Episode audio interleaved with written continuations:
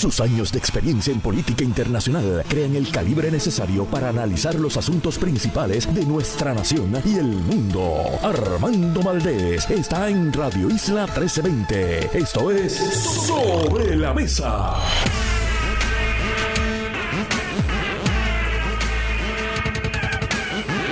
Bueno, Rico, soy Armando Valdés. Usted escucha Sobre la Mesa por Radio Isla 1320. Hoy en Sobre la Mesa nuestro panel lo componen la profesora Iris Yaritza Rosario y el senador Rafael Bernabe. Además estará con nosotros el representante del Partido Independentista puertorriqueño, Denis Márquez.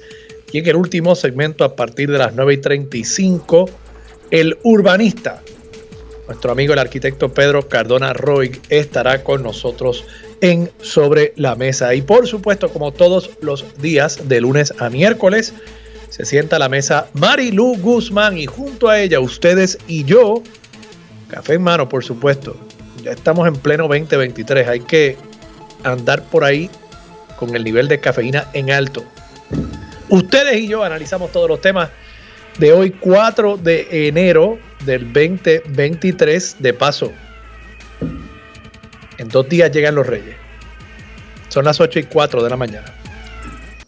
Los asuntos del país tienen prioridad, por eso llegamos a poner las cartas sobre la mesa. Vamos a poner las cartas sobre la mesa de inmediato. Sí, este viernes es Día de Reyes, así que voy adelantándoles a los niños que nos estén escuchando, niños y niñas que nos estén escuchando a esta hora, que por supuesto vayan preparando su cajita.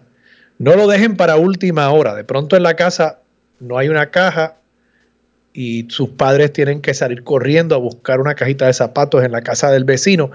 Identifiquen desde ahora cuál va a ser la cajita para el pasto de los camellos, de los caballos, de los Reyes Magos y por supuesto tengan su listita lista. Ya deben haberla enviado. Envíenla si no.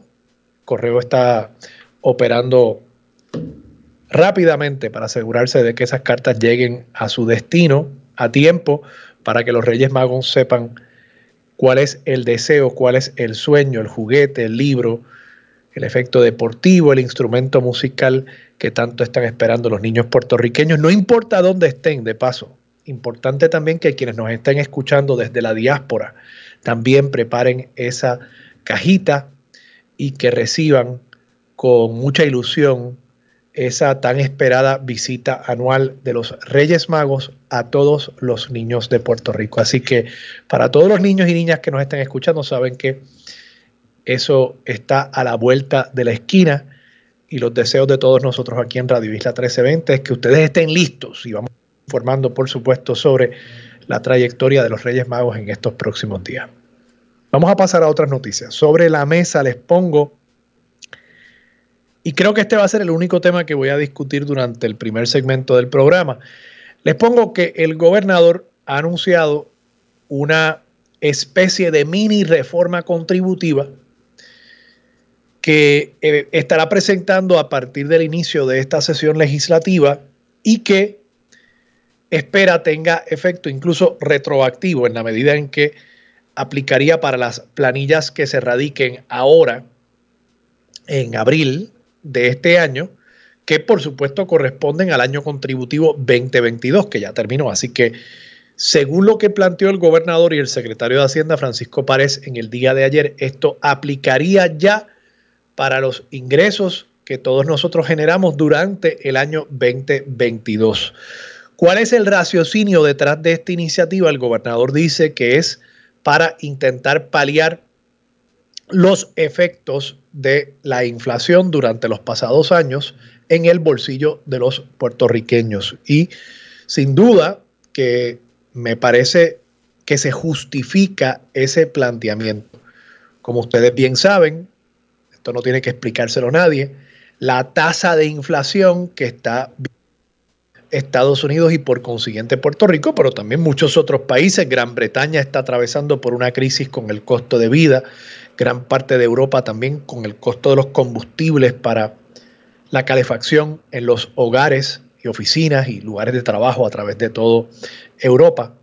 Pues esa situación ha mermado la capacidad adquisitiva del dólar que usted tiene en su bolsillo. Cuando antes usted podía comprarse un refresco, digamos, en una máquina por un dólar, hoy en día quizás ese mismo refresco cuesta 1,50. Bueno, pues el, el poder adquisitivo de ese dólar que usted tenía en su mano, en su bolsillo, es menor, le compra menos productos y eso tiene un impacto sobre la calidad de vida de esa persona, particularmente cuando estamos hablando de cosas que no son gastos eh, innecesarios, como digamos un refresco, sino alimentos, combustible, vivienda, servicios de salud. Y sin duda han habido unos aumentos importantes en esos renglones, lo que, de nuevo, ha afectado la calidad de vida de los puertorriqueños en la medida en que sus salarios no se han ajustado hacia arriba. O si han recibido algún aumento, el aumento ha sido menor a la tasa de inflación, que en Estados Unidos llegó a estar en tanto como un 10%, en otras palabras, que lo que el año pasado costaba un dólar, de pronto este año estaba costando un dólar con 10 centavos, aumento de 10%. Y eso cuando uno lo ve al nivel de un dólar, pues no parece la gran cosa, pero cuando uno lo ve a nivel de el presupuesto limitado, los recursos limitados que tiene una familia puertorriqueña, de pronto uno se da cuenta que esa familia puertorriqueña ha tenido que tomar muchas decisiones y ha tenido que cortar muchos gastos para paliar eso o ha tenido que endeudarse. Claro, que aquí también ha habido una serie de ayudas federales que han también ayudado a paliar eso, pero creo que el gobernador y el secretario correctamente identifican este año 2023 como uno en el que ya el efecto de esas ayudas por la pandemia, por los terremotos, por los huracanes, va a ir haciendo una transición, entiéndase, en lugar de ser tanto ayudas a individuos, va a ser más la inversión en infraestructura que eventualmente podría llegar a través de nóminas que se le paguen a trabajadores de la construcción, a ingenieros, arquitectos y otros, podría llegar al bolsillo del puertorriqueño. Pero las ayudas que estaban yendo directamente para paliar algunos de estos efectos económicos, ya realmente ese pozo se secó. Y por tanto, el gobernador está buscando, me parece, otras alternativas.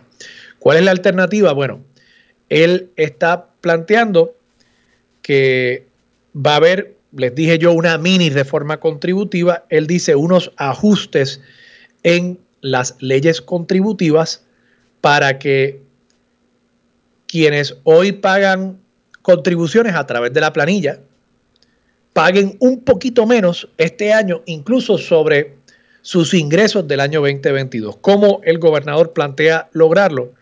Y de paso, el gobernador dice, esta no es realmente la reforma contributiva, yo todavía tengo en planes hacer una reforma contributiva completa del sistema. Con estos cambios lo que el gobernador propone es esencialmente dos cosas, y lo estoy sobresimplificando, pero para fines de discusión voy a plantearlo así. El gobernador está planteando ajustar levemente, pero ajustar las escalas que le aplican a distintos niveles de ingreso. Por ejemplo, en Puerto Rico, una vez usted genera 61.501 dólares anuales, usted ya cae en la tasa contributiva más alta de 33%. De nuevo, a partir de 61.501 dólares.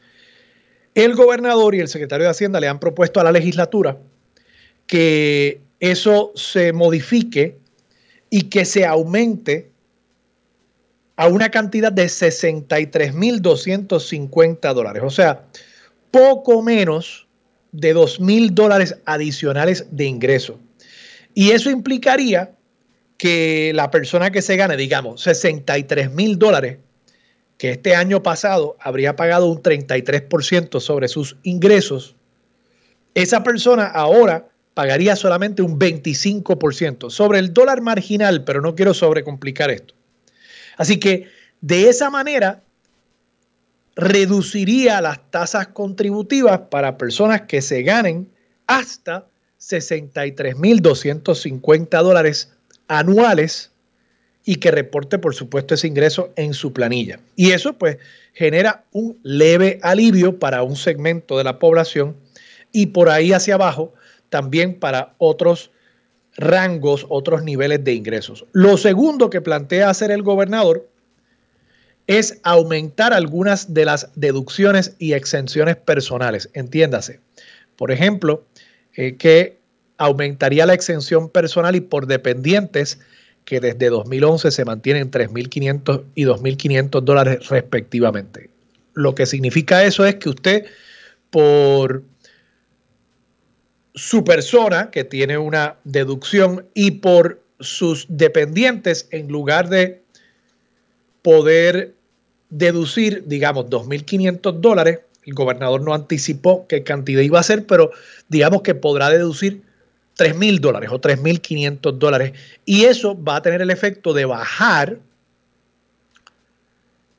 los ingresos tributables que usted reporta en su planilla y por tanto debería también tener el efecto de bajar sus contribuciones. Ahora, notarán que esto es bastante tímido. Y de nuevo, el gobernador justifica la timidez de esta propuesta planteando que, claro, tiene que lograr que la Junta de Supervisión Fiscal le autorice esto, tiene que lograr que la legislatura le autorice esto. Me sospecho que la legislatura estaría en mayor disposición de incluso aumentar los beneficios contributivos, pero la Junta iría en dirección contraria y plantearía, espérate, ¿de dónde se va a pagar esto? Así que es una propuesta muy tímida como antesala a una propuesta más agresiva de reforma contributiva que el gobernador no ha puesto sobre la mesa todavía. ¿Qué significa todo esto? Bueno, primero, desde el punto de vista político, evidentemente el gobernador sigue dando señales de que va a correr para la reelección y está haciendo todo lo posible por estar correctamente posicionado para no ser un candidato inviable para finales de este año, cuando se supone que todos estén radicando sus candidaturas. Desde el punto de vista político, creo que también coloca al Partido Popular nuevamente en una posición muy débil. ¿Por qué? Bueno, porque uno hubiese pensado que el Partido Popular pudiese haber presentado una propuesta de reforma contributiva, particularmente teniendo figuras como, por ejemplo, Juan Zaragoza, que fue secretario de Hacienda, dirigiendo la Comisión de Hacienda en el Senado de Puerto Rico. Pero no, el Partido Popular Democrático sigue básicamente estando retrasado en cuanto a la presentación de una agenda coherente para el país y de propuestas que políticamente también sean simpáticas para los electores. Y el gobernador aquí da adelante presentando esta propuesta. En cuanto a la parte sustantiva, les dije que es una propuesta tímida. El costo, para que ustedes tengan una idea, el costo de esta medida se estima en unos 67 millones de dólares. Para que ustedes tengan una idea, solo el bono, no estamos hablando de los aumentos salariales que se concedieron durante el año pasado, estamos hablando del el bono por desempeño fiscal que se le puso. El bono por desempeño fiscal costó 475 millones de dólares. Este es el bono que se le dio a los empleados públicos, distintos niveles de bonos a distintos empleados públicos, dependiendo de si su unión había participado o no de la confirmación del plan de ajuste. Pues esos bonos que fueron desde los 3 mil dólares hasta los 11 mil dólares por empleado público, tuvieron un costo para el gobierno de 475 millones de dólares. Y eso solamente le tocó a unos 100 mil, ciento y pico de mil empleados públicos del gobierno. Esta reforma, esta mini reforma contributiva que vendría a aliviar el costo, el efecto de la inflación en el bolsillo de los contribuyentes puertorriqueños y que le aplicaría en teoría al millón y pico de planillas que se radican en Puerto Rico, tendría un costo de 67 millones de dólares. O sea, el gobierno está invirtiendo solamente 14% de lo que invirtió en los bonos en aliviar el bolsillo de más de un millón de familias puertorriqueñas que radican planillas año tras año en Puerto Rico. Y eso de nuevo les dice a ustedes las prioridades del gobierno, las prioridades de los políticos y cómo estamos viviendo en un país donde el pueblo está al servicio del gobierno y no el gobierno al servicio del pueblo. Otras preguntas importantes en los sustantivos. ¿De dónde se va a pagar esta propuesta y de dónde incluso se van a pagar esos bonos? Yo sé que seguimos girando contra el dinero que tiene el gobierno en caja, pero el dinero que tiene el gobierno en caja como una cuenta de ahorro que usted tenga en sus finanzas personales, si usted sigue retirando y retirando y retirando y retirando de esa ATH y no hace un depósito de vez en cuando, usted va a tener un problema. Y yo anticipo que nosotros seguimos encaminados a otra quiebra y a un problema muy serio, un poquito más adelante en esta década, porque los gobernantes y los políticos se están comportando como si aquí la última la pagara el diablo. Y ese tipo de actitud fue precisamente lo que nos trajo a donde estamos. Y claro, como yo he dicho en muchas instancias, la Junta de Supervisión Fiscal realmente fuera de hacer unos recortes presupuestarios en áreas donde yo creo que no había que hacer los recortes, la Universidad de Puerto Rico, por ejemplo, Fuera de esos recortes, realmente la Junta de Supervisión Fiscal no ha hecho la reforma de la estructura gubernamental que hacía falta. Yo les doy solo un ejemplo. El periódico El Vocero publicó una encuesta, uno de estos sondeos electrónicos que ellos hacen. Genial. Esto fue el 30 de septiembre de 2022. Creo que esta fue una de las mejores preguntas que han hecho. Dice, ¿conoces la función de la oficina del ombudsman? Es una pregunta bastante objetiva. ¿Conoces o no? Y además no tiene una carga político-electoral. No creo que la gente se vaya a meter para que salga mejor Pierluisi o salga mejor Jennifer. ¿Conoces la función de la oficina del ombudsman? 72% del pueblo de Puerto Rico que contestó esta pregunta en la página del vocero.com no sabe qué hace la oficina del ombudsman. Yo tampoco sé qué hace la oficina del ombudsman. Y así por el estilo, hay montones de otras dependencias y entidades públicas que nadie sabe lo que hacen, fuera de gastar dinero público y que debieron haberse eliminado. Igual que hay mucho otro gasto que tampoco sabemos realmente cómo se justifica, cuál es el fin público.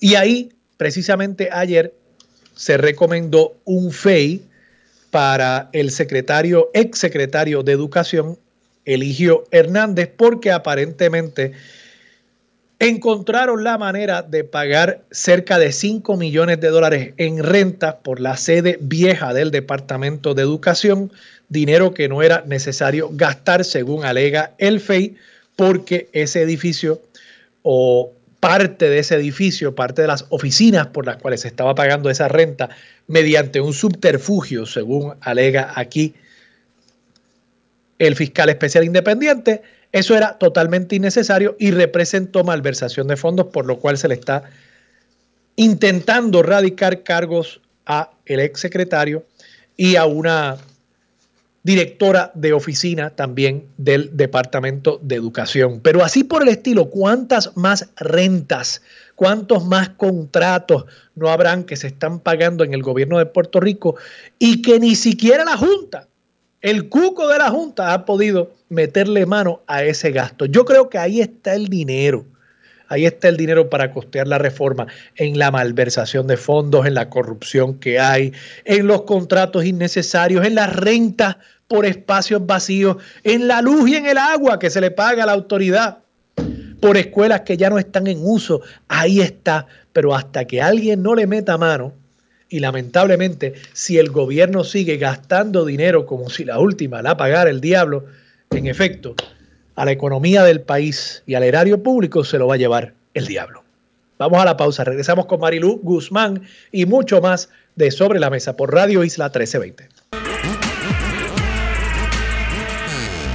Regresamos, soy Armando Valdés, usted escucha Sobre la Mesa por Radio Isla 1320 y a esta hora se sienta a la mesa Marilú Guzmán. Marilú, buenos días, ¿cómo estás? Buenos días Armando y saludos a todas las personas que nos escuchan.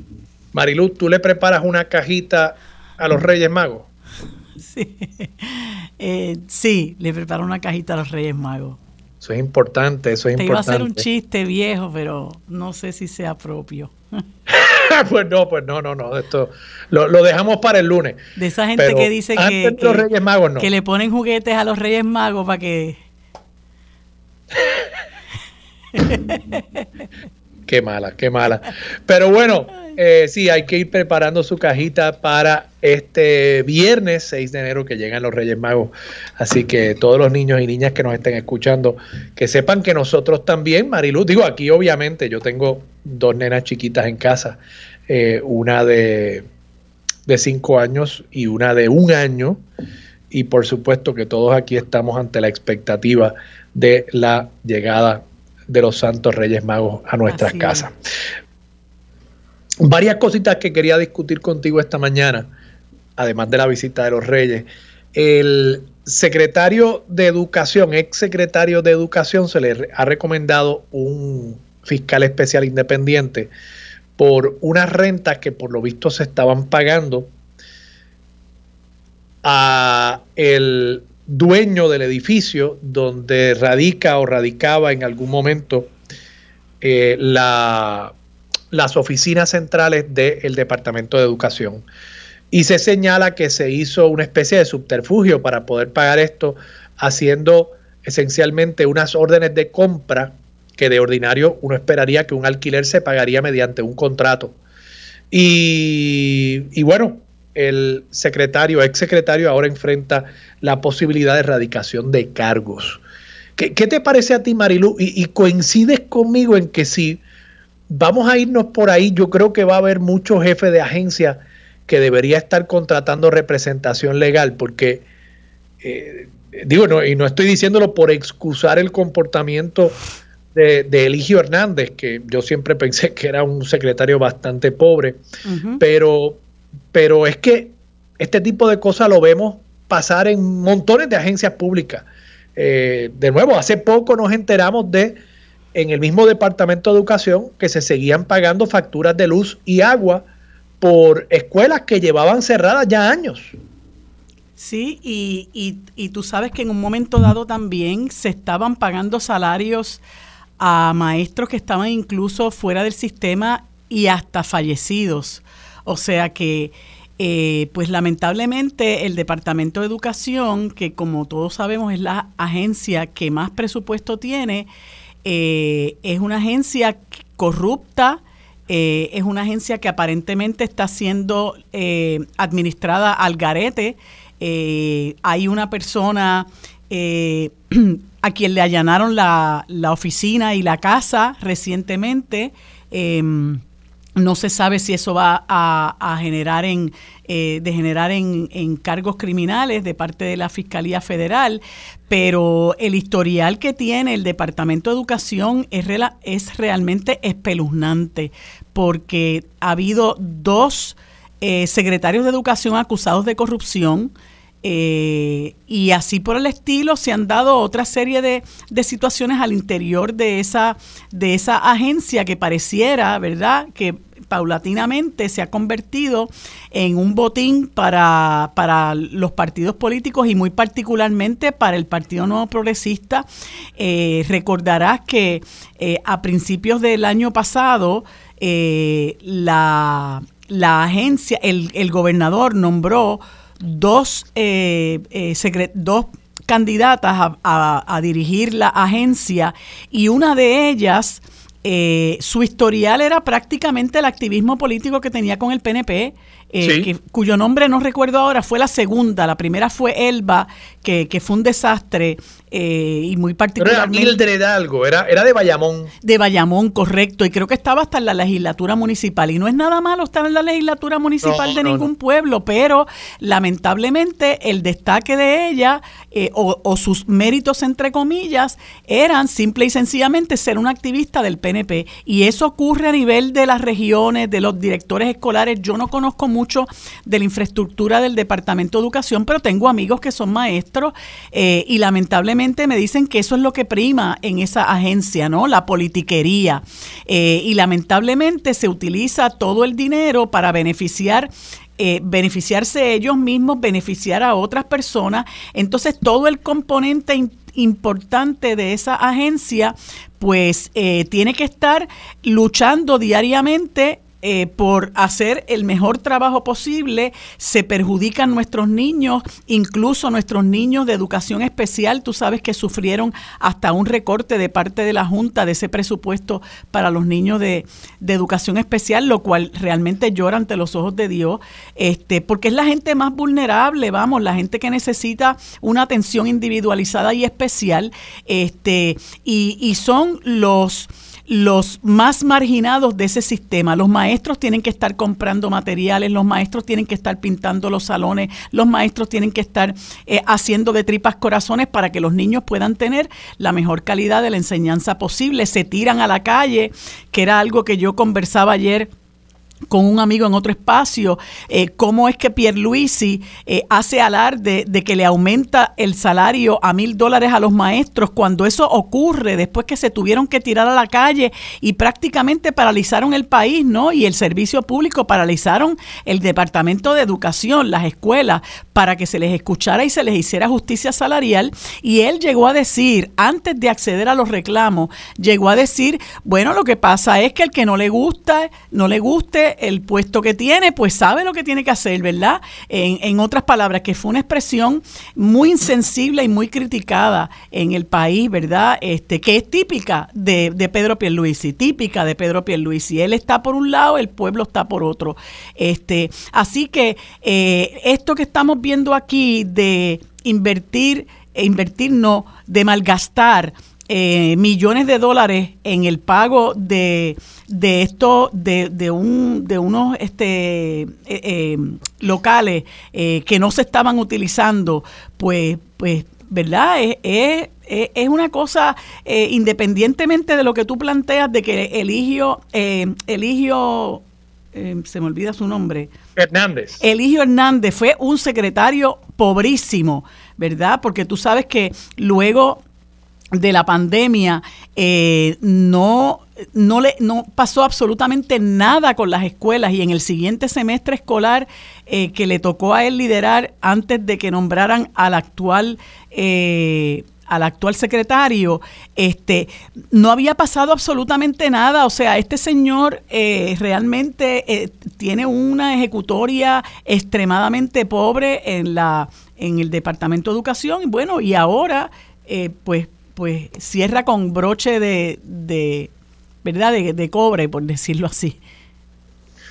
Sí, sí, realmente eh, triste que veamos otro secretario de educación eh, caer, ¿no? Eh, que esté ahora enfrentando estos señalamientos.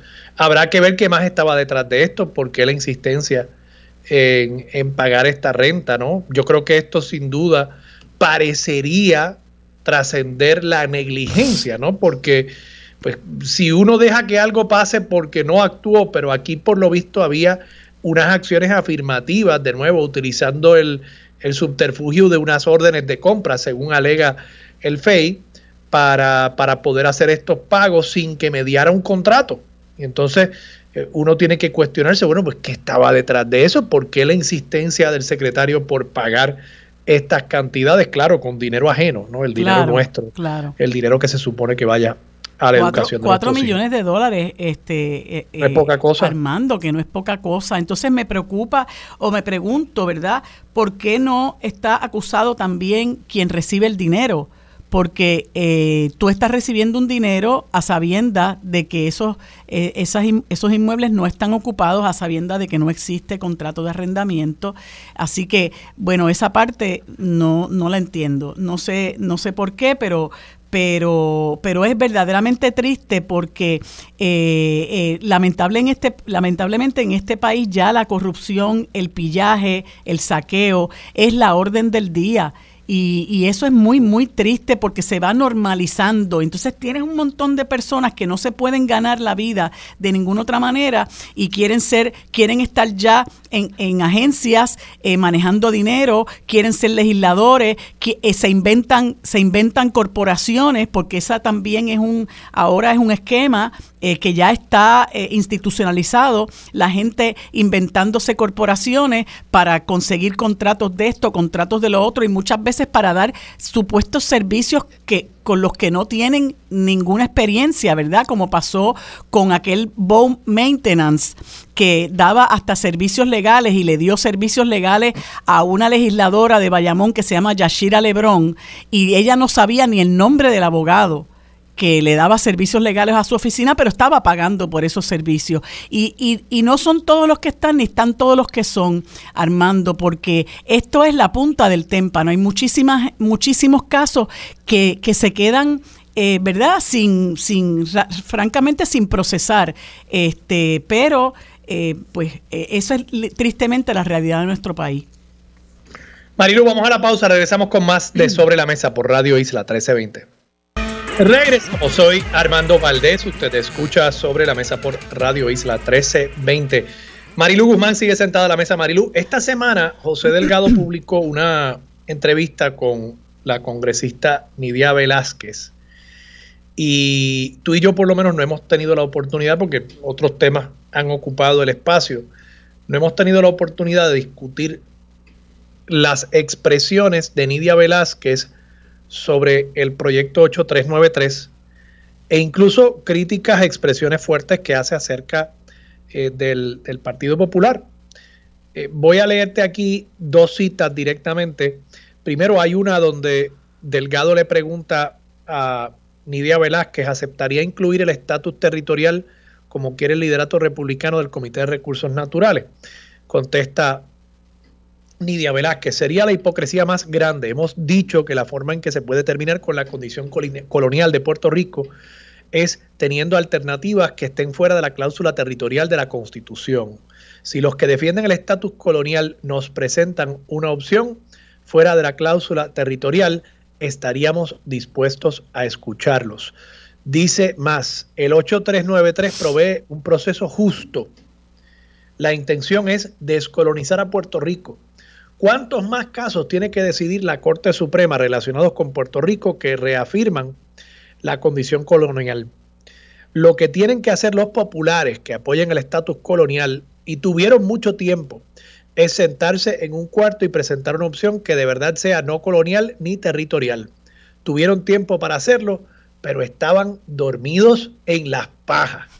Le ha dicho Nidia Velázquez al Partido Popular Democrático. Bueno, coincido con ella, en efecto, el Partido Popular lleva dormido en las pajas bastante tiempo, pero te pregunto, Marilu, eh, más allá de tu reacción a estas expresiones que hiciera Nidia Velázquez, que de paso Nidia Velázquez era una gran aliada del Partido Popular por, por décadas y menciona en esta entrevista el apoyo que le dio Rafael Hernández Colón en su momento. Ese era su mentor.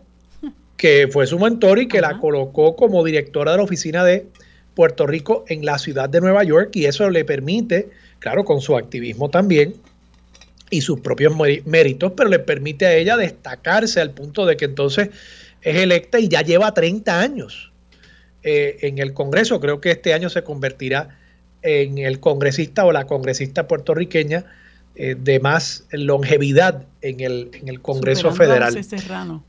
Eh, pero además de tu reacción a estas expresiones que ella hace, ¿Crees que hay una alternativa, como ella plantea, eh, una alternativa para el Estado Libre Asociado que sea no colonial ni territorial? O sea, e, e, esto realmente no es también una especie de ejercicio retórico de ella de poner a, los populares en una posición básicamente imposible, es un nudo gordiano, ¿no?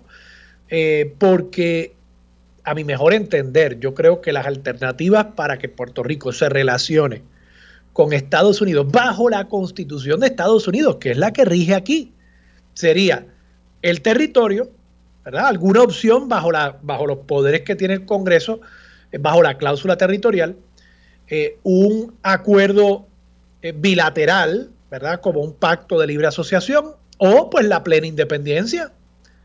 Eh, y, que como país independiente pues se relacione como se relaciona Estados Unidos con República Dominicana, digamos. Eh, y entonces pues me parece que, que al final del día yo no sé si Nidia Velázquez está diciéndolo de otra forma, pero no sé si lo debería decir ya de manera más clara. Mire, es que esa opción mágica que ustedes están buscando pues no existe, a menos que aceptemos eh, la fuente de poder de la cláusula territorial como como el mecanismo para lograr eso, pero ya está diciendo es que tiene que ser no colonial ni territorial, pues yo no veo qué otra opción hay. Pues mira, yo creo que el Partido Popular tiene un gran desafío, ¿verdad? Y tiene, a mi juicio, que asumir su responsabilidad histórica. Quizás en un momento dado, ¿verdad? Eh, el ELA se, se pudiera decir, yo no, no creo en eso, pero eh, algunas personas pudieran decir, quizás el ELA en algún momento dado le sirvió al país. Eh, y eso pues yo no lo discutiría porque es agua, pasada que no mueve molino. Eh, pero en este momento y de un tiempo hasta acá, yo creo que ella tiene muchísima razón en el sentido de que, de que ya el territorio no sirve a los mejores intereses del país ni jamás podríamos buscar un desarrollo económico sustentable para nuestro pueblo, un desarrollo económico que le haga justicia a la gente, que corrija una serie de males sociales que emanan precisamente de esa relación política nosotros tenemos en este momento una Junta de Control Fiscal sobre, sobre nuestras cabezas gracias a que la cláusula territorial bajo la cual se eh, aprueba la ley promesa existe en esa constitución y es la que manda eh, sobre los territorios. Y a base de la cláusula territorial el, el, Congreso de los Estados Unidos y el gobierno federal toma muchísimas decisiones sobre nuestro país que no son inconvenientes, que no son desventajosas. Entonces yo pienso que según en, en, el, al interior del Partido Popular, que yo pienso que lo puedes contar con una mano y faltan dedos, y, me sobran dedos, este, hay personas que creen en la, genuinamente en la soberanía del país, que, que, se han movido hacia la libre asociación, algunos de los cuales por entender que el Partido Popular no es el vehículo para adelantarla, han optado por salirse de, del partido. Hay otras personas que que sí creen que la libre asociación es un vehículo, ¿verdad?, que pudiera hacerle justicia a nuestro pueblo mediante el cual se pudiera desarrollar económicamente al país en asociación con los Estados Unidos. Es un es un estatus que los Estados Unidos tiene con otras con otras islas, particularmente del Pacífico, o sea que no estamos hablando de, de inventar la rueda, aunque cada pacto es muy particular, se, se, se eh, discute y se, y se aprueba conforme las necesidades de, los, de, las, de ambas naciones. Eh, yo pienso que eh, es momento de que seriamente se comience a pensar en eso.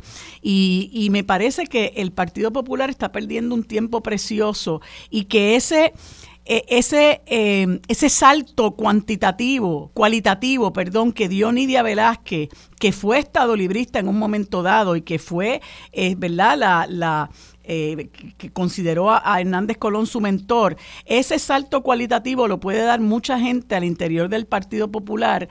Eh, eh, dejando atrás el miedo, ¿verdad? Que, que, es el que tiene mucha gente de qué es lo que puede pasar si vamos a caer en el hoyo negro, en el Twilight Zone. Yo creo que en el momento que se supere eso, te lo digo y no soy popular, este, eh, el Partido Popular va a tomar un giro para bien y va a fortalecer sus filas, porque hay mucha gente que está decepcionada porque entiende que ese partido no tiene una brújula ideológica, no tiene un proyecto de país.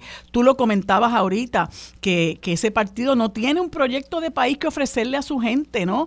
Este, y a pesar de que dicen que es la Casa Grande, eso es pura palabrería porque eh, allí realmente no caben, no tienen para dónde moverse eh, los que creen en la soberanía del país, porque tienes un liderato que, que, que es esta, estado librista ultranza, un ideólogo del, del, del, del, presidente del partido que dice que si en una consulta no se incluye a Lela van a guerrear. Imagínate tú, con ese tipo de mentalidad, ¿a dónde tú puedes llegar? Y yo creo que, que hay que tomar muy en serio las palabras de Nidia Velázquez, que como te digo, ha evolucionado en su pensamiento político, que le dice claramente a los populares, pero ¿qué más ustedes van a esperar?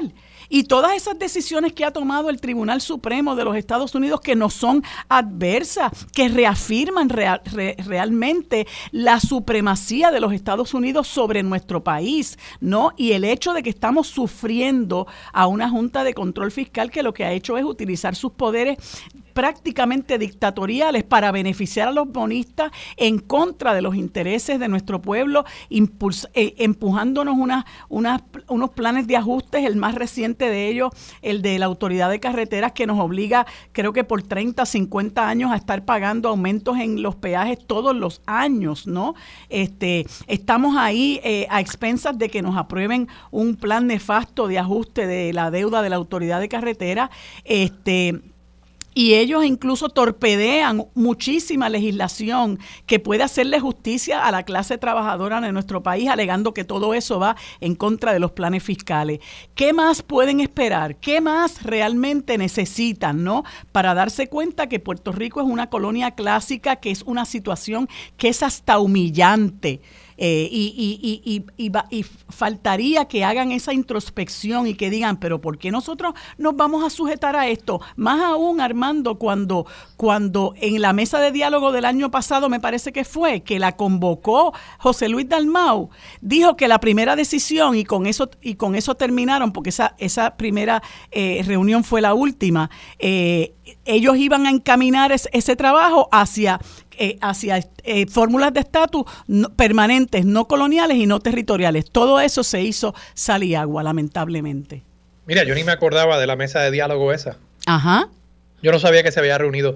Yo, yo, mira, yo, donde pongo eh, un signo de interrogación es en tu planteamiento a los efectos de que si el Partido Popular se definiera más hacia, digamos, la libre asociación, que eso haría que el partido creciera. Yo creo que ahí está el temor del liderato del Partido Popular, que sería abandonar a un sector del partido que cree en el Estado Libre asociado y, que muy difícilmente se movería en esa dirección, particularmente siendo esa una dirección donde ya el campo yo creo que está ocupado por otros movimientos políticos que han dicho, esta es mi bandera, ¿no? Entonces, si el Partido Popular suelta el único espacio político donde puede decir, bueno, yo soy el único que representa esta cosa, sea la que sea, yo no sé si el partido realmente crece y creo que ahí está el peligro que ven algunos líderes. La otra alternativa sería que un líder extremadamente carismático lograse mover a esa base del partido, pero yo no veo ese líder extremadamente carismático en este momento en el Partido Popular Democrático. Y el líder que intentó hacerlo, que fue Aníbal Acevedo Vilá, con aquel embeleco del ELA soberano, realmente lo estaba haciendo en un momento donde yo creo que se veía el, oportunismo, ¿no? No quiero usar la palabra oportunismo, ya la usé, qué rayo, pero se veía la conveniencia para Aníbal de, esa retórica ante los casos que estaba enfrentando en el Tribunal Federal y de pronto era soberanista, ¿no? Y de allá para acá, pues no sé, quizás Aníbal genuinamente ahora apoya el soberanismo, pero no era una persona que viniese de, de, esa ala ideológica en cuanto al tema del estatus y, y, surge ese interés por el soberanismo cuando, cuando tenía entonces que eh, buscar hacer una distancia con el gobierno federal, ¿no? Pues Armando, Así que llegó el momento de la ese líder, no sé si hay otro dentro del Partido Popular que tenga el carisma para poder mover la base. Pues para el Partido Popular y yo creo que para el país hace mucho tiempo llegó el momento de la suprema definición. Hay un momento en que la vida nos pone por el frente la oportunidad de distinguir los niños de los hombres, las niñas de las mujeres. Ese es este momento.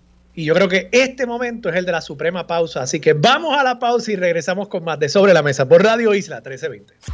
Bueno amigos, en la próxima hora eh, conversamos con la profesora de la Universidad de Puerto Rico, Facultad de Derecho, Iris Yaritza Rosario. Luego conversaremos con el senador Rafael Bernada del Movimiento Victoria Ciudadana y en el tercer segmento conversaremos con el representante por el Partido Independentista, Denis Márquez, y en el último segmento hablaremos con el arquitecto y planificador Pedro Cardona Roy. Esto es lo próximo en Sobre la Mesa.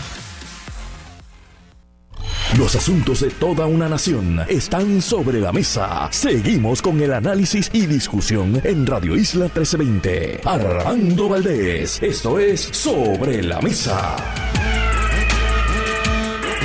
Bueno amigos, como les dije hace unos instantes en este segmento eh, en el que tenemos casa llena, eh, en, la próxima hora vamos a conversar con la profesora Iris Yaritza Rosario, quien es catedrática auxiliar de la Escuela de Derecho de la Universidad de Puerto Rico, a quien les doy los buenos días y las gracias por estar conmigo en este espacio. Buenos días, Iris Yaritza, ¿cómo estás?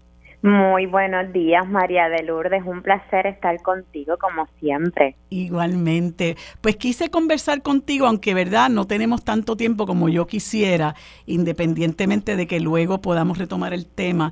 Eh, en términos de que, bueno, tú has hecho unas expresiones con relación a que tenemos que empezar a repensar esta situación de, la violencia rampante que está viviendo nuestro país.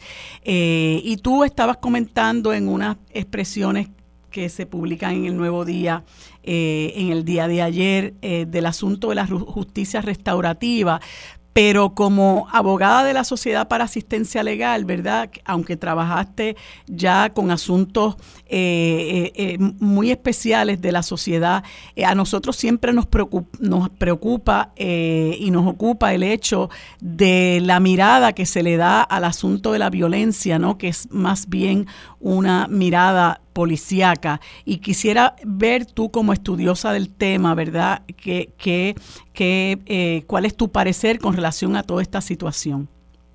Bueno, pues sí, María de Lourdes, las expresiones se hicieron a raíz de un reportaje que hizo la reportera Laura Quintero para, para Endy en Puerto Rico.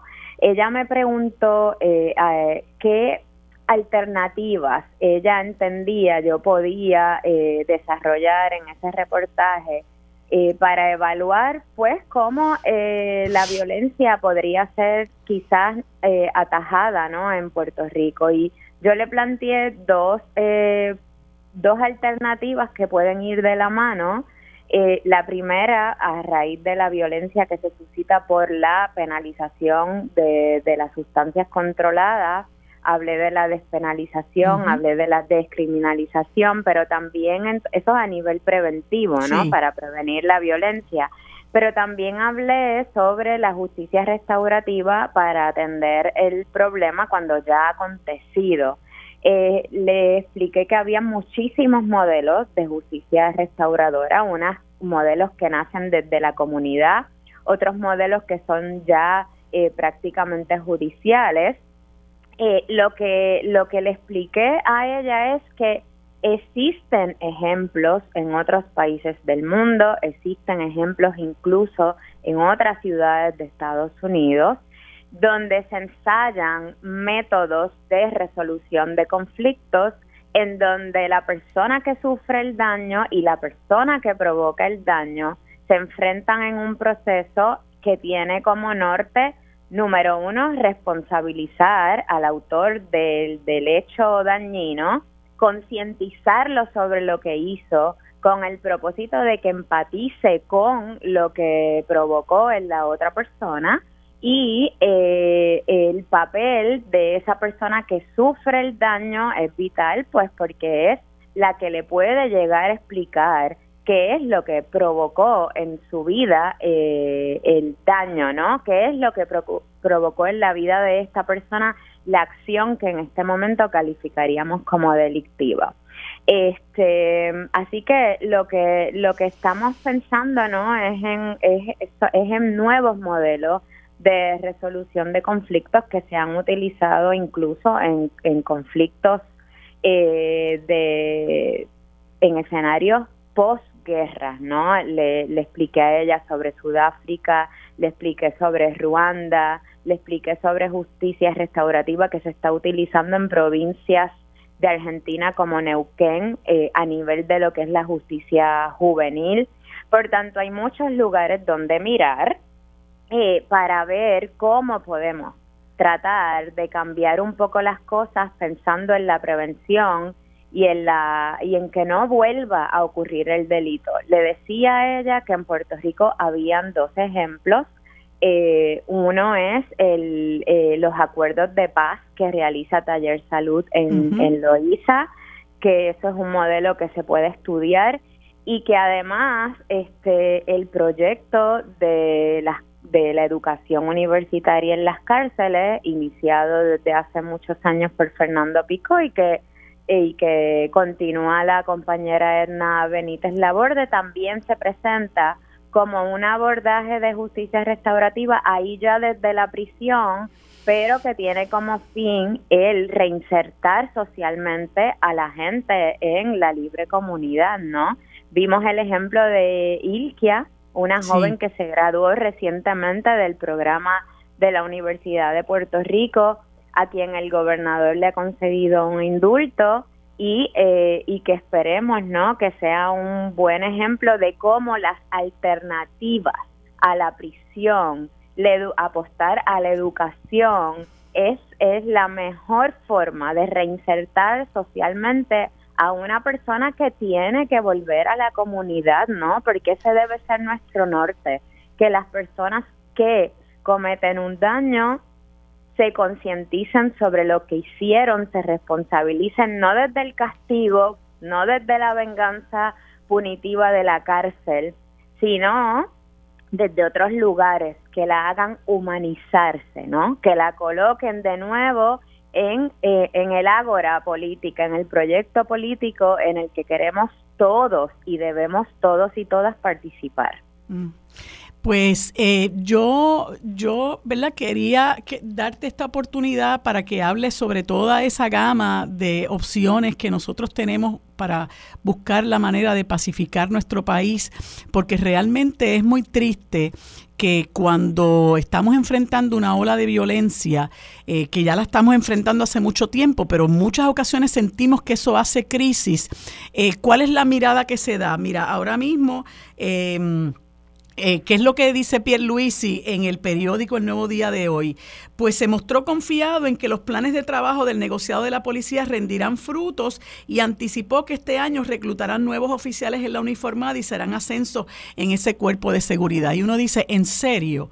Eh, ¿Cuánto? Cuándo nosotros vamos a terminar de, darle a este problema tan complejo una mirada tan simplista, ¿no? Eh, en el sentido de que hay que mirarlo desde la perspectiva policíaca cuando, por ejemplo, hay personas como tú y tantísimos otros eh, eh, profesionales en nuestro país que han aportado ideas, ¿verdad? Que se pueden poner en vigor y que sin duda al, haberse puesto en vigor dan resultados, como esas que tú has mencionado de lo que se hace en Taller Salud del proyecto del, del profesor, del, del, padre Rafael Picó, eh, así por el estilo, ¿no? Y darle una mirada quizá eh, eh, más compasiva al problema en vez de una mirada más punitiva.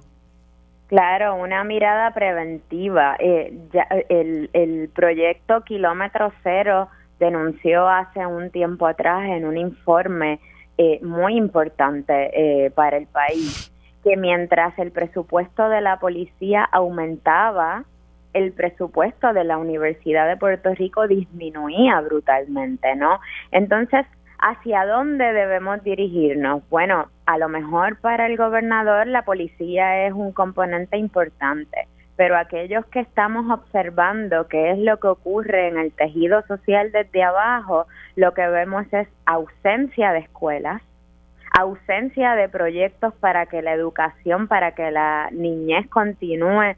Algunas veces tú has presentado los trabajos que se hacen en Puerto Rico desde el Instituto para la Nueva Escuela, pero son proyectos que se hacen a pulmón y que deberían tener mucho mayor apoyo por parte del Estado, apostar desde un inicio a la educación, porque ese trabajo que hizo Fernando Pico desde un inicio en las cárceles con jóvenes que entraron siendo menores, adolescentes que fueron juzgados como adultos, pues es un proceso remediativo, ¿no? Pero ¿qué hacemos desde el inicio? ¿Por qué no apostar más, por ejemplo, para hacer que la justicia juvenil, ese nuevo proyecto del senador Vargas Vidot que pretende también eh, desjudicializar, descriminalizar los proyectos de justicia juvenil, tengan aún más vigor con un proyecto piloto que inicie la justicia restaurativa, a lo mejor por ahí, si quizás el gobierno lo entiende como una medida muy radical, a lo mejor podría ponerlo en práctica, iniciar ese proyecto piloto desde la justicia juvenil, que a todos nos parece eh, políticamente correcto, ¿no? Y, y de entrada deberíamos detenernos y, y antes quizás de hablar de la justicia restaurativa, decir qué hemos hecho, qué hemos hecho hasta este momento. ¿Ha servido? No y la conversación de la ilegalización de las drogas, la clandestinidad que eso genera y la violencia que supone para nosotros ya debería colocarnos en una posición de mayor reflexión, porque el que no lo el que no lo ve y el que insiste en estas políticas criminales, porque son políticas criminales eh, de ilegalización de las drogas, es cómplice de cualquier muerte por sobredosis en el país y cómplice de esos asesinatos que nos ponen a temblar a todos y a todas todos los días. Pues eh, yo, yo pienso, ¿verdad?, que eh, por lo menos mi experiencia como abogada litigante de la Sociedad para Asistencia Legal, Iriyaritza, eh, siempre vi unos denominadores comunes y estos eran los principales, ¿no? Eh, la pobreza, la situación de pobreza y marginación en la que vivía la mayor parte de nuestros clientes y nuestras clientes y el hecho de que casi siempre había un padre ausente, el varón estaba ausente, estaba muerto, estaba eh, eh, había abandonado la familia, estaba preso, eh, y había muchas madres que no habían podido, ¿verdad?, bregar con la situación, eh, pero había otras que echaban el resto y aún así, ¿verdad?, lamentablemente el entorno se tragó al joven o se tragó a la joven y con una total indolencia por parte del Estado hacia esa situación que viven múltiples sectores de nuestro país, pues entonces tenemos eh, una cantidad eh, de jóvenes que recurren a la, a la delincuencia. Eh, y ese tema ¿verdad? Que para mí es fundamental cómo vamos a manejar el asunto de la privación, eh, de la precariedad. Ese tema no se toca. Es siempre, tristemente, la mirada policíaca eh, que no nos ha conducido, como tú bien dices, no nos ha conducido a ningún lugar y hace falta realmente que empecemos a tomar decisiones valientes, independientemente de cuál sea el costo político, porque la gente, si escucha este tipo de discurso sé que la gente está dispuesta a escuchar, la gente está dispuesta a hacer introspección, la gente está dispuesta a reconocer otras opciones, porque francamente ya pienso que nos encontramos en un callejón sin salida eh, y estamos a la espera realmente de lo que se llama que haya un verdadero plan de país. Así es, así es, María de Lourdes. Y, y tu comentario no supone decir que solo los pobres son los que delinquen, ¿no? Eh, lo que tu comentario podría eh, hacernos reflexionar es que el sistema policíaco y el sistema penal es muy selectivo y eso lo, lo manifestó así la criminología crítica desde hace muchísimo tiempo los que son los los que son visibles ante la policía son las personas que viven en precariedad. Y son esos los que son colocados eh, bajo la red punitiva del Estado que, que no supone claro está que estemos diciendo que solo los pobres delinquen no son a ellos a los que la policía puede arrestar porque son los que se ven a simple vista no eh, así que eh, sí debemos, debemos iniciar la reflexión, debemos atrevernos a iniciar ese proyecto piloto, yo apostaría, vuelvo e insisto, en la justicia juvenil, hacerlo desde la justicia juvenil, porque son a esos adolescentes a los que hay que enseñarles que sus acciones tienen consecuencias, pero que la consecuencia no necesariamente es la cárcel, sino visibilizar las consecuencias que provoca en la persona que sufre el daño, ¿no? Y pues, eso se puede incluso hasta ensayar en delitos, en delitos serios, ¿no? Así es. Hace falta, hace falta voluntad, Iris Yaritza. Se me acabó el tiempo. Gracias, querida, por, por haber estado conmigo en este segmento. Tenemos que seguir hablando porque siempre, María de Lourdes. ambas este tema de verdad que nos apasiona. Gracias, Iris Yaritza. Continuamos en unos minutos con el programa sobre la mesa. Ah, seguimos. Ah, bueno, me dice el control que seguimos y es que hoy pues tenemos un formato distinto y quiero darle los buenos días al senador Rafael Bernada del Movimiento Victoria Ciudadana. Eh, buenos días, eh, Rafi, eh, feliz año nuevo. buenos días, feliz año nuevo a todos ustedes y a todas las personas que nos escuchan. Ok, bueno, mira, eh, quería conversar contigo porque eh, hace un par de días, si no fue eh, en el día de ayer, creo, este, pues el nuevo día tenía una, una portada muy interesante que indicaba déjame buscarla aquí para podértela mencionar. Puerto Rico entra al 2023 en una en busca de una visión de país. Este, esto es, es, verdad agridulce porque hace mucho tiempo que estamos en busca de una visión de país y hay lamentablemente un sector de nuestra clase política que lamentablemente no cree en el país.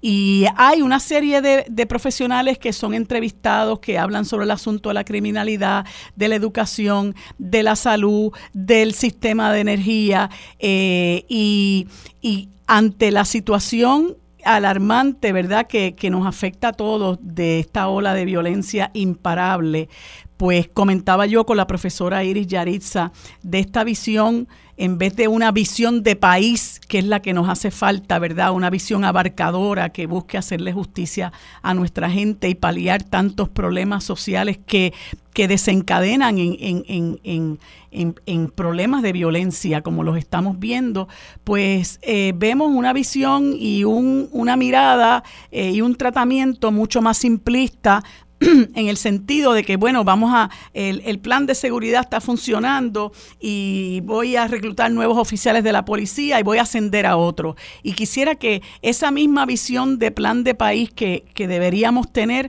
eh, nos la transmitas desde tu eh, muy particular punto de vista. Sí, bueno, yo, como tú dices, el comienzo de un año nuevo siempre es motivo de, reflexión y eso es positivo, ¿verdad? De dónde está uno como individuo, dónde está la sociedad, hacia dónde vamos. Así que yo creo que es una es un buen momento para reflexionar. Y el tema que tú planteas es complejísimo, pero yo creo que hay varios varios señalamientos que se podrían hacer. Uno es que en nuestro país, sobre todo las autoridades, el gobernador, para mencionar una persona, pero no es el único, se tiende a ver los problemas de una manera fragmentada. Es decir, eh, pensamos en el problema de la pobreza por un lado, el problema de la educación por el otro lado, el problema de la violencia por la mujer por otro lado, el problema de la destrucción ambiental por otro sitio. Toda una serie de problemas como si estuviesen eh, desconectados unos de otros y entonces se buscan soluciones parciales, eh, no soluciones integradas. A mí me parece que lo primero que que habría que, plantearse es la necesidad de una visión integrada que vincule los problemas. El problema de la pobreza se relaciona, como tú señalas, con el problema de la violencia. El problema de la violencia se relaciona con el problema de educación. El problema de educación se relaciona con el problema de las condiciones salariales de los maestros. Eh, y así tú puedes ir hilvanando, ¿verdad? Y necesitas una propuesta, necesitas un programa que integre todas todas esas eh, eh, todos esos elementos. Y lo otro que yo creo que es necesario además de la integración es la disposición a que, que falta de muchas veces de las autoridades a repensar muchas cosas a cuestionarse muchas cosas a ir a la raíz de los problemas. Eh, se estaba señalando hace unos minutos por ejemplo el problema de la violencia. Todo el mundo sabe que una parte importantísima de la violencia en nuestro país tiene que ver con el tráfico, con el, comercio ilegal de drogas, como se estaba señalando. El comercio ilegal de drogas depende de la ilegalidad de las drogas.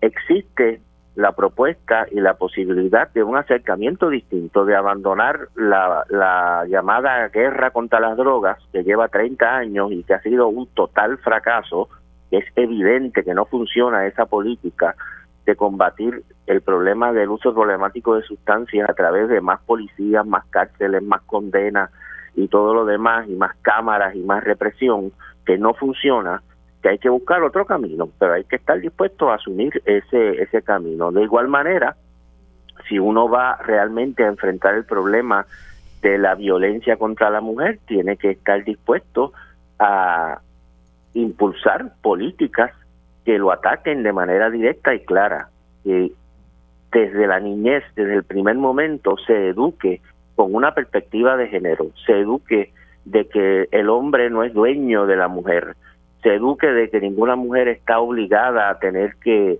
eh, acceder a los acercamientos de, un hombre, eh, etcétera. Toda una serie de cosas que se deben enseñar desde el primer momento. Eh, pero si se tiene miedo a grupos conservadores o a lo que van a decir X o Y sector conservador por ese tipo de educación, pues entonces no se pueden implementar esas políticas. Y de igual manera, eh, hay que plantearse los problemas más más serios, ¿verdad? Y más complejos todavía de la estructura económica de nuestra sociedad, ¿verdad? El hecho de que tenemos una sociedad que económicamente funciona a base de la competencia, a base de la búsqueda de la ganancia privada, ese es su eje fundamental, y eso lleva a que se maltrate al ser humano y que se maltrate la naturaleza. Cuando uno se pregunta por qué se destruyen las playas, por qué se destruyen los bosques, por qué se construyen lugares donde no se debe construir, por qué se ocupan zonas que debieran protegerse.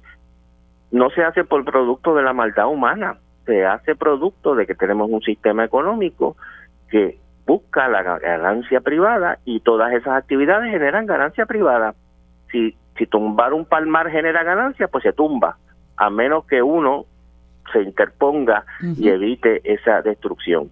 Y necesitamos pensar en formas cooperativas, en formas colaborativas, en formas distintas de organizar la sociedad y organizar la economía, cuyo fin sea satisfacer las necesidades humanas, no generar ganancia eh, privada. Si tú examinas nuestro problema, nuestro sistema de salud, precisamente es un sistema que funciona tan terriblemente porque está regido por esa lógica de la ganancia privada. Eh, y de la misma manera que destruye el ambiente, destruye los servicios de salud. Eh, mientras no estemos dispuestos a cuestionarnos esa manera de organizar la sociedad, pues vamos a poner parcho a los problemas, que es bueno poner parcho, a falta de otras cosas, ¿verdad? Ponemos un parcho, pero, eh, pero, pero hay que ir al fondo del problema. Claro. y entonces Así que, ¿verdad? Hacer, plantearse un proyecto de país y plantearse un proyecto integrado. Eh, por eso yo insisto, ¿verdad? Y siempre he insistido que necesitamos proyectos colectivos, políticos, sociales eh, y, de diverso tipo. No vamos a solucionar nuestros problemas cada uno por su lado. Eh, yo lo he dicho ya en este programa en el pasado. En Puerto Rico tenemos la, la, la suerte, la fortuna, la, la, la, el recurso tremendo de que hay luchas por doquier. Nuestro país no está inerte, nuestro país no es indiferente. En Puerto Rico, donde quiera que uno va, hay una lucha ambiental, una lucha de la mujer, una lucha de los estudiantes, una lucha de comunidades defendiendo, una lucha de los trabajadores, una lucha de la comunidad LGBT, una lucha de sectores religiosos comprometidos. Eh, el país está eh, de comunidades que están siendo desplazadas, uno puede una lista larguísima de todo tipo de iniciativas comunitarias, laborales, feministas, ambientales en nuestro país por todos lados. Pero lo digo con, de la misma manera que digo eso, digo que tenemos la limitación de que estamos muy desarticulados, cada uno por su lado, cada uno con su agenda, cada uno con su proyecto. Y mientras no logremos algún tipo de articulación, algún tipo de vinculación eh, de todas esas luchas en un proyecto compartido, como tú dices, un proyecto de país compartido que integre todas esas luchas, pues vamos a seguir eh, cojeando, ¿verdad? En esas luchas. Eh, así que en este año que viene ahora tenemos que continuar todas esas iniciativas, nadie puede parar pero tenemos que hacer un esfuerzo muy grande por articularlas, por vincularlas, por conectarlas. Rafi, eh, tengo ya que pausar. Eh, gracias de verdad por este intercambio tan interesante de ideas. Esperemos que ese proyecto de país pueda hacerse una realidad. Seguimos conversando la próxima semana. Que tengas un bonito día. Bueno amigos, en este segmento tenemos el placer de conversar con el representante Denis Márquez, representante por el Partido Independentista puertorriqueño, a quien le damos los buenos días y las gracias por estar con nosotros en este espacio. Buenos días Denis, ¿cómo te encuentras? buenos días Marilu, buenos días a todos los Radio Escucha y muchas felicidades este nueve año y un feliz día de Reyes. Muchas gracias. Igualmente, pues quise conversar contigo en un, en un espacio que tenemos los miércoles destinados a conversar sobre nuestra niñez, porque sé que tú eres muy solidario y proactivo con ese tema. Eh, y sabes que hace pues un, unas semanas salió a relucir el hecho de que hay unas eh, 10.000 querellas de maltrato a niños que están eh, sin atender, ¿verdad? Es, eso pues contrasta un poco con las que en el 2000, 2012 eh, eh, o 16, no recuerdo ahora, se decía que había, eh, que eran unas 42 mil cuando estaba Yanitzia Irizarri de secretaria de la familia y se, se cuestionó realmente si se habían engavetado o no. y y, tú como legislador, ¿verdad? Ahora eh, tenemos la renuncia de la secretaria del Departamento de la Familia, que muchos, incluyéndome a mí, hemos eh, descrito su ejecutoria como muy pobre. Eh, quería, ¿verdad?, saber qué planes hay en términos de legislación para, para manejar el asunto, ¿verdad?, de los diferentes problemas que enfrenta nuestra niñez y principalmente que me expliques, ¿verdad? Porque es una preocupación que varias personas eh, me, han, me han traído de qué, qué pasó con esta legislación de Family First. Bueno, yo creo que podemos eh, empezar por, por ahí, ¿no? La, esa, esa legislación de Family First, con sus luces y sus sombras, eh, está ahora mismo en lo que se llama un impasse en un comité de conferencia que debería entender que con el inicio del año nuevo, eh, pensaría yo, no lo voy a garantizar, que llegarán a algún tipo de acuerdo, ¿no? Eh, no sé lo, creo que tiene que ver con visiones, eh, eh, visiones de vocabulario y expresiones en la, es lo que se ha discutido públicamente, ¿no? Entre la presidenta de la comisión que atiende este asunto, que es la representante del proyecto Dignidad, Lizy Burgo, y en el Senado, por lo tanto no se ponen de acuerdo en términos. Y además, eso independientemente del proyecto, hay eh, señalamiento sobre el enfoque del proyecto de ley, pero todas luces es una apuesta y está en blanco y negro en múltiples ponencias del Departamento de la Familia como una panacea de fondos federales eh, para, para atender eh, para atender el asunto del Departamento de la Familia, pero independientemente del proyecto de ese proyecto de ley que tiene sus cuestionamientos sobre política pública y sobre visión sobre eh, cómo se deben atender los problemas de maltrato, los problemas de la niñez en el departamento de la familia, está básicamente en ese impasse. Que yo pienso, no lo puedo garantizar, que comenzando en enero me, imagino que ya ha bajado el, el, el maremoto del final de sesión, eh, pasada, pues me imagino que habrá tiempo, tendrán eh, tiempo para ponerse de acuerdo. ¿Qué próximos pasos se dará con el proyecto? Pues, pues no, no, no lo puedo garantizar, pero, pero está así en un impasse en lo que se llama un comité de conferencia. ¿Y qué, qué, qué impresión te da o qué opinión te merece la repentina renuncia del departamento, de la secretaria del departamento de la familia eh, y, y qué eh, eh, opinión te merece lo que se ha hecho hasta ahora, porque incluso eh, ha habido unos, unos reclamos de, de, mejoría a los términos de trabajo, las condiciones de empleo y salario de los trabajadores sociales que, que, laboran en ese departamento y de otros funcionarios adicionales. y es un problema que eh, está provocando no solamente la sobrecarga de trabajo para muchos de estos empleados, sino el, ex, el éxodo de, este, de estos funcionarios del departamento, lo que a mi juicio eh, pues empobrece la calidad de los servicios que merece, merecen las familias en el país. Yo creo que es muy sensitivo el, el, el trabajo que realiza el departamento de la familia y por otro lado, también se supone que tenga una responsabilidad para con nuestros viejos, eh, que, que a mi juicio están cada día más desamparados por ese departamento. Que ese tema que acabas de mencionar es otro tema que tiene que estar en nuestra agenda, ¿no? Y lo he dado No te escucho, Denis. Otro de los temas que hay que tener en la discusión pública, el asunto de los de los adultos mayores, de nuestra gente mayor, porque lo, he estado discutiendo recientemente con personas muy vinculadas al tema y tenemos que, que, darle énfasis. En términos del asunto de la niñez, mira, eh, más allá de, lo, de las razones personales que no las voy a discutir de la secretaria de la familia haber renunciado, obviamente ahí hay un tema de que a todas luces en el último mes eh, surgió esta discusión pública que me alegro que haya surgido, pero que llevábamos meses planteándolo, porque la propia secretaria de la familia, hoy la renunciante, o ya no secretaria de la familia, escondió este tema en abril pasado en la discusión del presupuesto.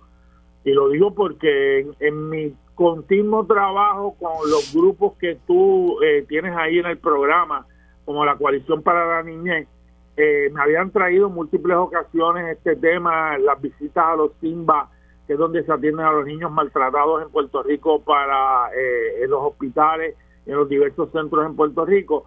Eh, obviamente había una crisis, ¿no? Y en el presupuesto lo escondieron dentro de un plan estratégico para, para no hablar del tema. En esta nueva vista pública que, resulta, que resurge el tema, pero tienen lo que para mí es un total y absoluto descaro, y es la despedida de, de, la secretaria de la familia, que dejó plasmado en un documento que era falso esos datos de los 10 mil. Eh, eh, y, y, estado eh, por una especie de interrogatorio a, la, a, por decirlo de alguna forma, a las funcionarias, tuvieron que reconocer eh, la información que estaban, eh, eh, que era paso rechazarlo, ¿no? Entonces, eso es otro problema, que la respuesta a ese problema pasado. uno, Tengo un poquito de dificultad para escucharte, Denis. Que uno es mejor. Este, sí. uno de uno de las dos formas de atender ese problema me parece que uno es muy válido, ¿no? Es tratar de reclutar una mayor cantidad de trabajadoras sociales y trabajadores sociales. Claro, con un grave problema, con un grave problema de, de sueldo, que veremos a ver cómo la Junta de Control Fiscal, que ese es el gran, el gran issue en el camino, la Junta de Control Fiscal en el nuevo plan de clasificación y en el aumento que quiere dar el Departamento de la Familia, que ya la Junta se está oponiendo, eh, se vislumbra eso en el, en el camino. Y ese es el paso principal, y no solo el aumento de salario, condiciones de trabajo eh, dignas, ¿no? En términos del ambiente, en términos del pago de las horas extras, en términos del pago del millaje, que en este caso son horas compensatorios. O sea que hay unas condiciones de trabajo que son necesarias también, además del sueldo. Y en segundo lugar, lo que me parece a mí nefasto, que es la privatización de la crisis de los menores en Puerto Rico. Es hablar de que en los últimos cinco años han estado contratando compañías para atender el asunto y cuando uno revisa los contratos hay un reconocimiento del Departamento de la Familia desde hace cinco años. Los contratos datan de más, pero son los últimos cinco años que yo he podido examinar, en donde te dicen los contratos que es para atender una crisis de casos atrasados y año tras año se renueva el contrato y por eso de la Cámara, eh, junto al presidente del gobierno, Jesús Manuel Ortiz, la información sobre la factura de los informes de esa compañía para corroborar cuál realmente es el, trabajo que se está haciendo, más aún cuando esa propia compañía le renuevan el contrato y que además es de estas compañías que hemos conocido en el gobierno que, que lo hacen todo, ¿no? Como decía que el famoso cómico eh, personaje de la televisión, yo lo fabrico, yo lo uso y yo lo recomiendo porque lo hacen de todo, hacen de todo y entonces uno se pregunta, cómo hace protocolo, cómo atiende el sistema de información y atiende el tema también de, los menores. Y a mí me parece que ahí radica en, esencia el diagnóstico desde la legislatura y en colaboración con la coalición y con diversos grupos, pues nosotros hemos radicado el proyecto de la Cámara 1333, que no es otra cosa que a veces el gobierno lo entiende de una vez y por todas como una, una declaración de emergencia nacional de violencia contra la niñez para que se atienda de manera urgente y que haya una integración de todos diversos sectores. Incluso dos agencias de gobierno, Departamento de Salud, Instituto de Estadística, apoyaron el proyecto. Obviamente el Departamento de la Familia con sus mentiras en las ponencias lo rechazaron y diversos sectores lo estaban apoyando y en enero ahora en enero, en el inicio de la sesión legislativa, retomamos el tema.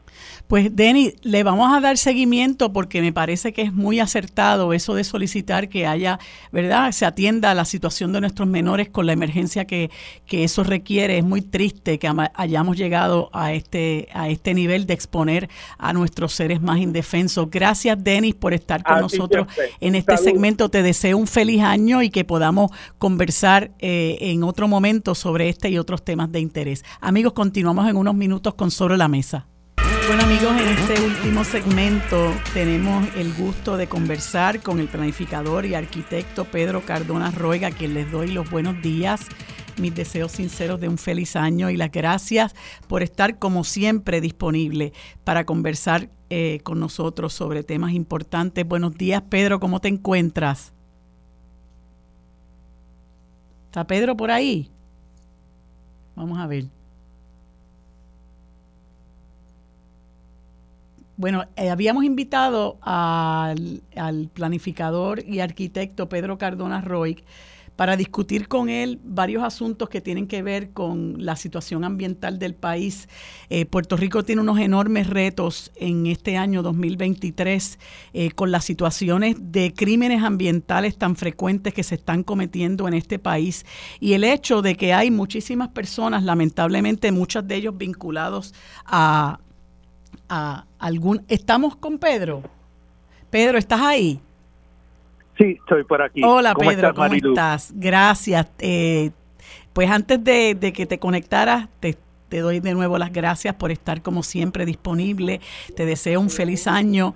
Y, y bueno, te, te contacté porque eh, le estaba diciendo a la audiencia que nosotros como país enfrentamos unos grandes desafíos con la situación del ambiente en nuestro país y los retos que tenemos de estar defendiendo eh, a, brazo partido eh, nuestros recursos naturales ante quienes eh, con el ánimo de, de, lucro desenfrenado, ¿verdad? No tienen ningún tipo de reserva en estar afectando nuestros recursos naturales y, y, y hay unas expresiones muy importantes que recoge el periódico periódico El Vocero sobre, sobre tu persona en cuanto a este tema eh, y, quisiera que me hablaras particularmente cómo ves el asunto, ¿verdad? Los retos que estamos enfrentando nosotros como país frente a una situación que ya, a mi juicio, ¿verdad? Este, ha hecho también crisis.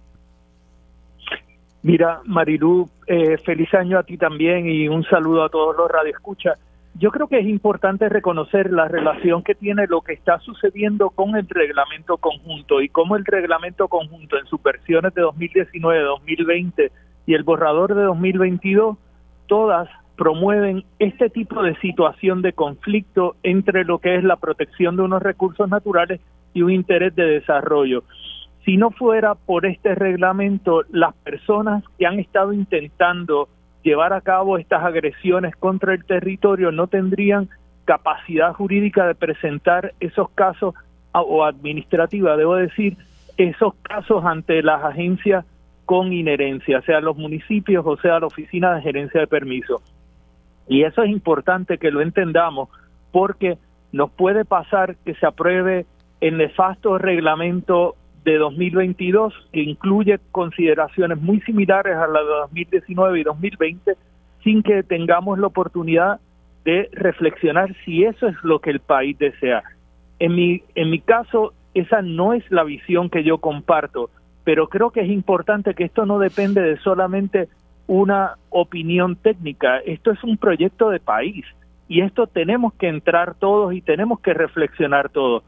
Yo quiero desarrollo para Puerto Rico, pero quiero un desarrollo que sea consono con el ambiente y sostenible. Y esas dos cosas no son posibles a través del reglamento conjunto de 2022. Ayer escuchábamos un mensaje que era un poquito como una eh, un, un, del gobernador Pierluisi, que es el único que puede hablar de logros de Pierluisi, porque el país no los reconoce ni tampoco los conoce, esos logros de los que habló el gobernador. Y entre esas situaciones y esos asuntos que trató el gobernador en su mensaje, no está el asunto de la protección del ambiente. Él habla de otras cosas y cosas que en muchas ocasiones solamente existen en su mente. Eh, y yo creo que es importante que todos nos demos cuenta de estas cosas para que exijamos mayor responsabilidad. También ayer Anaís Rodríguez Vega, la secretaria del Departamento de Recursos Naturales, tuvo una entrevista con Mili Méndez a través de Radio Isla. Y a mí me preocupó mucho lo que dijo la secretaria, porque por un lado nosotros teníamos una, yo tengo una percepción de que la secretaria nos ha engañado a todos los puertorriqueños cuando ella dijo que ordenaba la demolición de las estructuras que estaban sobre la cueva La Colondrina y ayer tuvo un reculeo donde dijo que ella ordenaba la demolición del potrero que estaba sobre la cueva La mm. Colondrina. Eso quiere decir que permitiría la permanencia del centro de actividades que construyó Carlos Román de forma ilegal y sin permiso sobre la cueva La Colondrina y sobre las cuevas nuestros reglamentos, los reglamentos de ella impiden que se pueda dar ese tipo de construcción.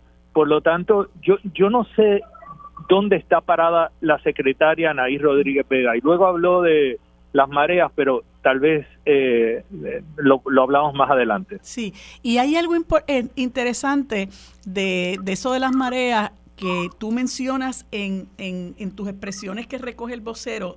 Tú dices, todas las estructuras que están dentro de los bienes de dominio público y de barrera costera no pueden estar ahí independientemente de si existen propiedades privadas o no. Usted puede ser dueño de un pedazo de terreno en cualquier lugar, pero no se puede edificar en todos los lugares y eso es una distinción. Entonces ella plantea que en el pleito que se desarrolla en este momento contra personas que están ocupando eh, eh, ese sector, eh, hay una discusión de si hay titularidad o no, pero eso contrasta con lo que tú planteas en el sentido de que usted puede, puede, ser titular, pero no se le está permitido edificar. Entonces, no, en ese sentido, no es material, no es pertinente la titularidad. Correcto, y esa es parte de la preocupación, ¿verdad?, que causa las expresiones de Anaí Rodríguez Vega ayer, tanto en el caso de Aguadilla como en el caso de Salinas, porque hay que hacer esa distinción que yo creo que es fundamental.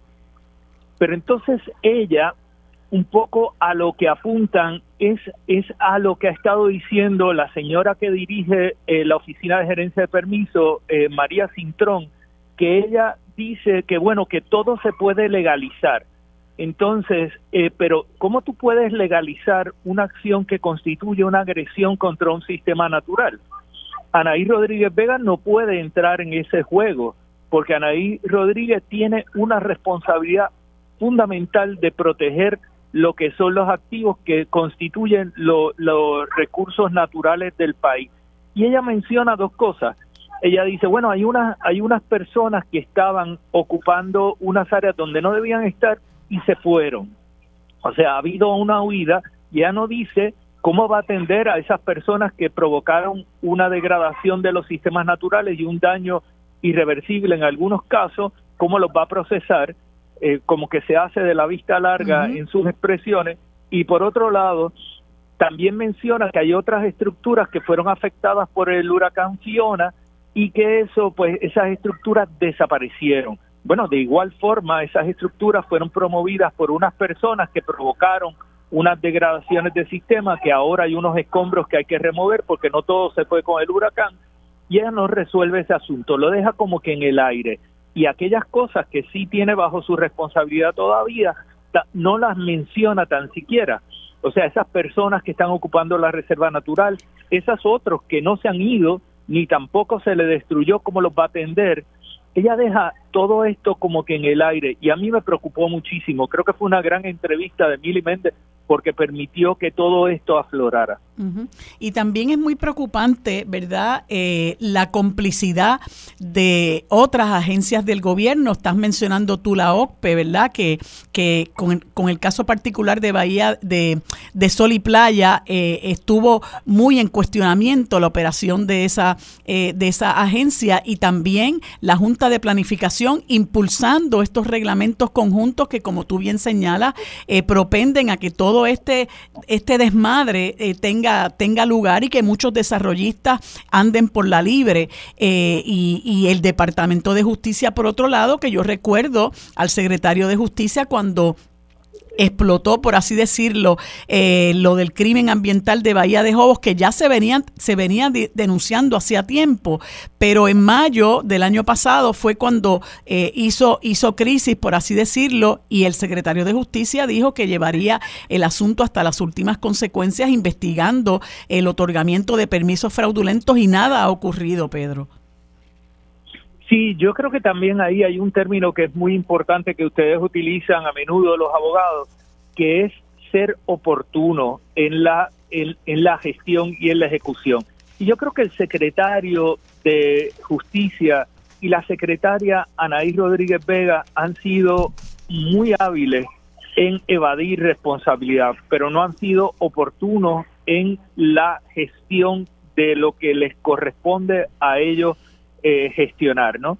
Y, y a mí eso pues me, me preocupa y veo esta entrada de año como una entrada de año muy muy caótica eh, y, y, veo a, a, un gobernador muy desconectado. Su mensaje de ayer debe preocupar a todos los puertorriqueños y puertorriqueñas, ¿verdad? Porque creo que estamos viviendo en universos paralelos, el suyo y el del país. Entonces, esto yo creo que debemos, debemos preguntarnos y, y, reflexionar. Así es. Pues Pedro, te agradezco muchísimo que hayas estado disponible. Eh, nos mm, enfrentamos retos muy importantes eh, para salvar nuestros recursos naturales. Gracias como siempre. Amigos, hemos terminado por hoy el programa sobre la mesa. Gracias por su sintonía. Feliz Día de Reyes a todos. Lo próximo es Mili Méndez en Dígame la Verdad.